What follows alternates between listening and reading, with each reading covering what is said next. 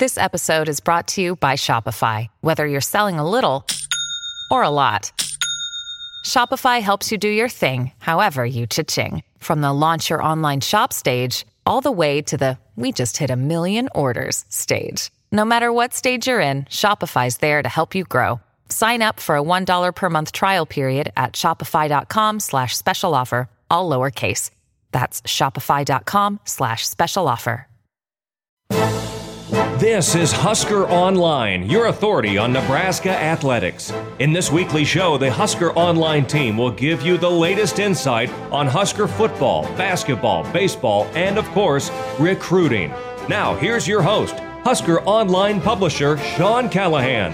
Hello and welcome again to another edition of the Husker Online Show. Sean Callahan, Robin Washut, Nate Clouse, bringing on in to this lovely 4th of July weekend. Hope everybody is off somewhere with a drink and a hot dog or a burger, um, enjoying it because, guys, you get these Saturday 4th of Julys. I mean, Friday is the observed holiday day, so Thursday night's a party, Friday night's a party, Saturday night's a party.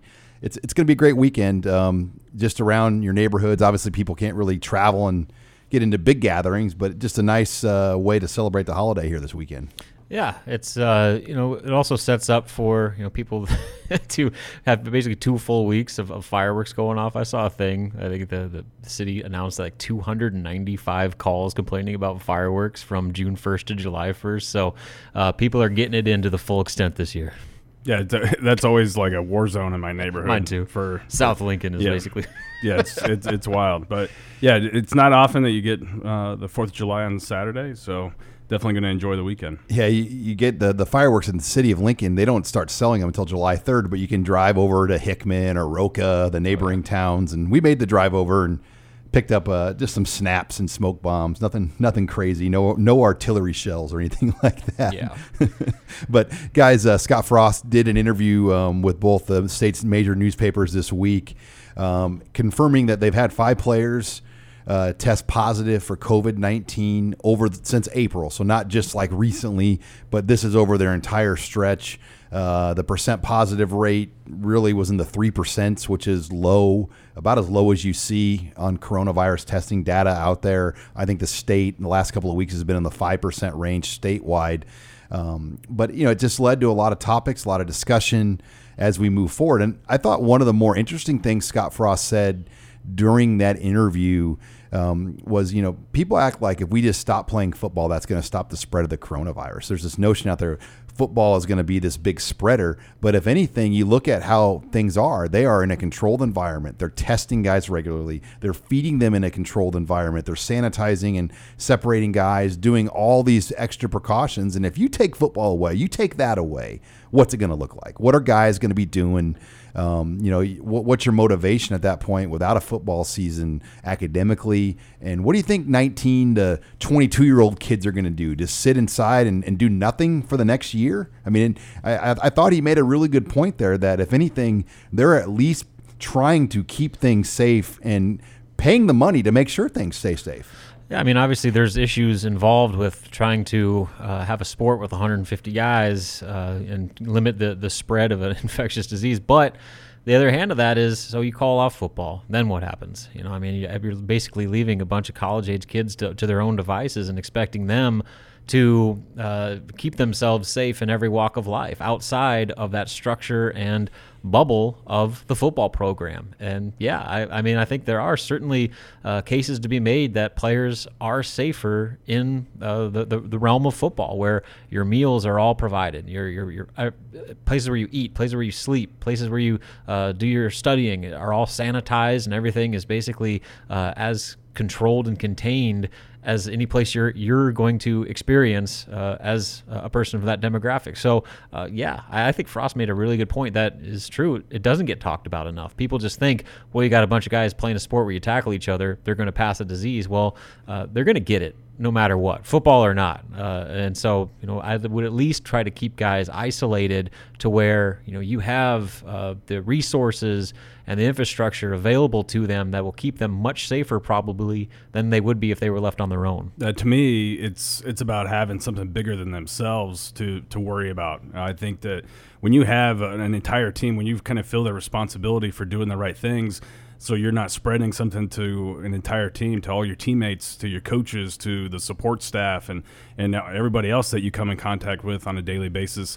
That's going to you know help slow the spread. But if you don't have anything to worry about, you're probably not going to be as careful. You're you're probably you know not going to be as mindful where you're going and who you're hanging around with, and if you're wearing your mask or if you're washing your hands or whatever the case may be. So I, I agree with Frost. I, I think that um, canceling football or shutting football down is is not going to do anything to, to slow the spread. If anything, it might even make it worse. And it's going to hurt everybody more. I mean, yeah. the economies that it's going to hit. Um, you, you just look at what college football means to different states and communities, the businesses. I mean, I, I told you guys before the show, I, I, named a couple of South Lincoln restaurants that have closed their doors. And imagine no Nebraska football. I mean, we already know it's probably going to be limited attendance as it is. Um, but you know, we, we sit here in the heart of the Haymarket, right in the rail yard, and we look out our window and we see empty signs. We see empty buildings right now that haven't been able to make it in the current state of things. Take away what brings hundreds of thousands of people to this town every week. It's scary to think what could happen to some of these hotels and businesses and other things. And then the athletic department, as we know, a lot of longtime people um, are done on June 30th. They they were victims to this, lost their jobs out of this.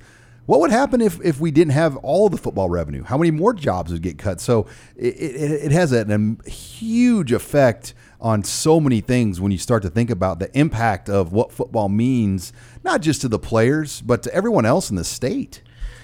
And so that's the hard balance to it all. Is there are consequences that are extremely severe on either side. So, um, you know, what happens if they go, you know, full steam ahead and play football, and then a player that, uh, for one reason or another, has uh, you know compromised immune system or you know pre-existing condition.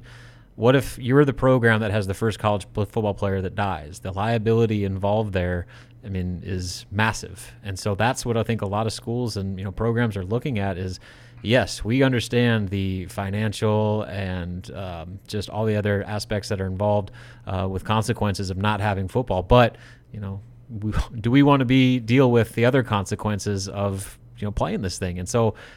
I don't know. I, I mean, th- that's why these guys are having conversations daily for hours. But that same guy could get sick and die not it. playing football, but by playing football, it gives you something to go after. But at the same time, just think of the attention that we brought upon your program. You know, Nebraska football had the first college football player that died. You know, I mean, there's going to be headlines everywhere. Uh, there's already quite the, the narrative going on that you know college football. But you realize, like in the SEC footprint, there wasn't one death under the age of 25. I get there hasn't been one. I mean, look, I hope they play football 100, percent and I think they should play football in, in at least some capacity. There needs to be some form of a season. Now, if you restructure the way the season is and don't play a full uh, slate, uh, you play you know maybe regional games or whatever it may be.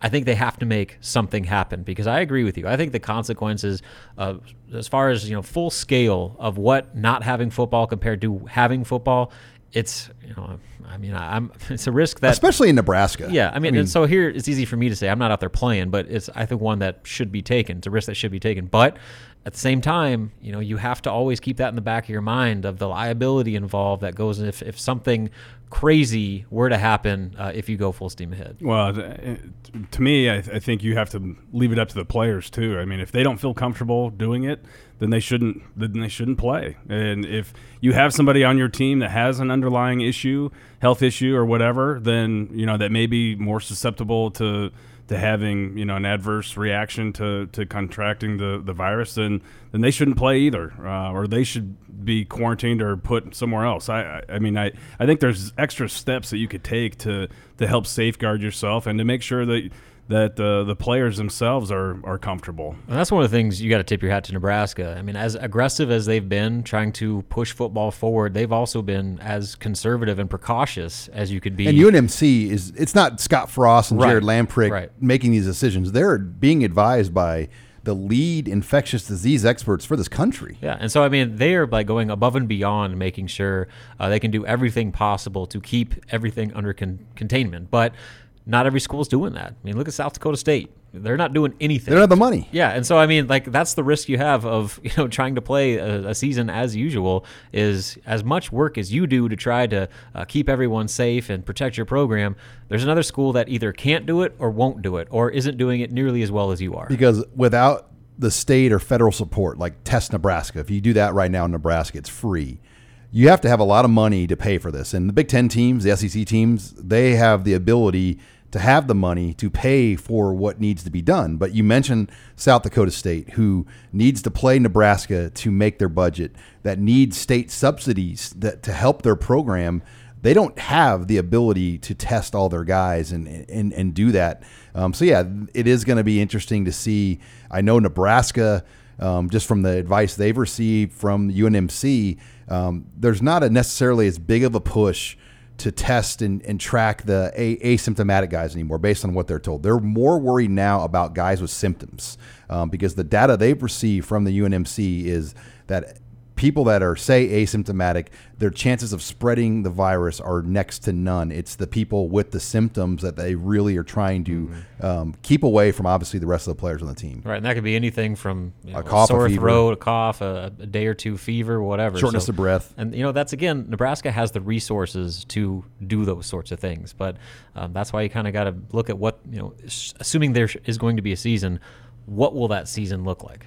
Yeah, I found it interesting listening to uh, John Cook talk about what they're doing and, and how, and he's he flat out said they've had uh, volleyball players who have been you know set out of, of workouts and have been sent home and quarantined only to find out that the symptoms that they had were just allergies um, and it wasn't it wasn't coronavirus it was um, it Yeah, that's was Sahara. simple- That Sahara dust that came up Yes. this week. I, I my allergies flared up off yeah. that. Um, and so, I mean, they're taking extreme precautions here uh, with anybody that has any sort of symptom. And, um, you know, they're filling out questionnaires multiple times a day and multiple times a day. And, um, you know, as far as how they're feeling and taking their temperature, so on and so forth. So, I mean, they're being extremely careful. I, I don't know. It, there's no way you're going to keep everyone from, uh, from not getting it. There's going to be some, some people that get it, but I think, um, just the, how controlled the environment is. Uh, if you just did away with that, uh, it would spread much much faster. Well, I think there's this notion that you know your results immediately, and it it's a three four day process. Seventy-two hours. yeah, to find those results from the lab. And I know Nebraska has found that if you know the UNMC lab stuff has been 100% from what I understand. Like they've got great results, but there's been a couple of times where results might have to get shipped off to out of state labs just in different circumstances, and some of those results may not be accurate. You know, you might have one say positive, then the other get retested and be negative. So there's a lot of questioning with the testing and everything. And I think we're going to be talking about this for a long time. It's not going away. Um, but you brought up a regional schedule, Robin. I wanted to bring that up next in our next segment.